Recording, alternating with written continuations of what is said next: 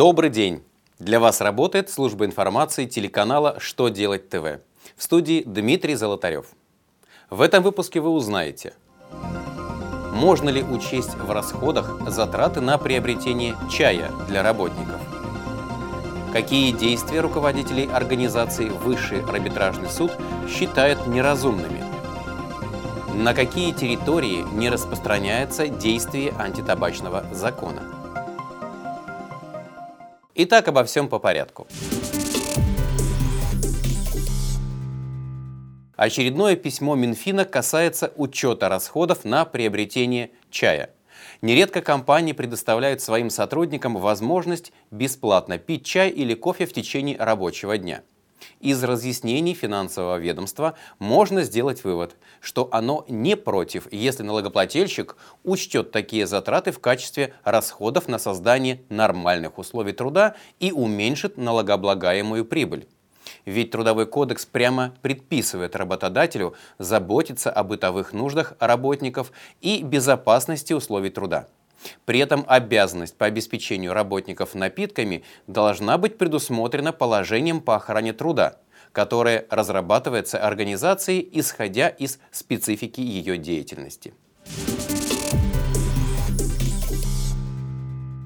Пленум Высшего арбитражного суда России в процессе рассмотрения конкретного дела принял решение, касающееся ответственности руководителей, которые своими действиями нанесли ущерб своей компании. Один из ключевых выводов, которые сделали высшие судьи, состоит в том, что выдача руководителям организации третьему лицу доверенности с полномочиями, равными по объему полномочиям руководителя, не может считаться разумным действием, соответствующим обычаям деловой практики. Такая правовая позиция повышает риски для руководителя быть привлеченным за убытки, причиненные возглавляемой им организации.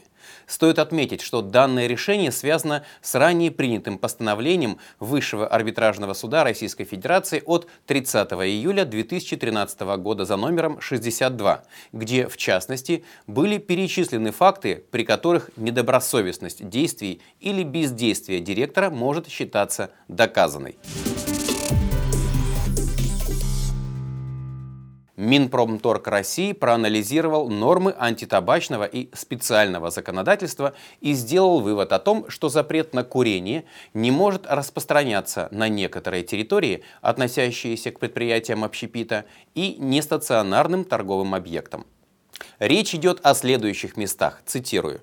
Легко возводимые временные террасы, веранды, выносные столики, расположенные на территории, непосредственно примыкающей к зданию или сооружению, в помещениях которого располагается пункт общественного питания, а также летние веранды предприятий общественного питания, расположенные на крышах зданий, иных открытых площадках зданий и сооружений, не огороженные строительными конструкциями.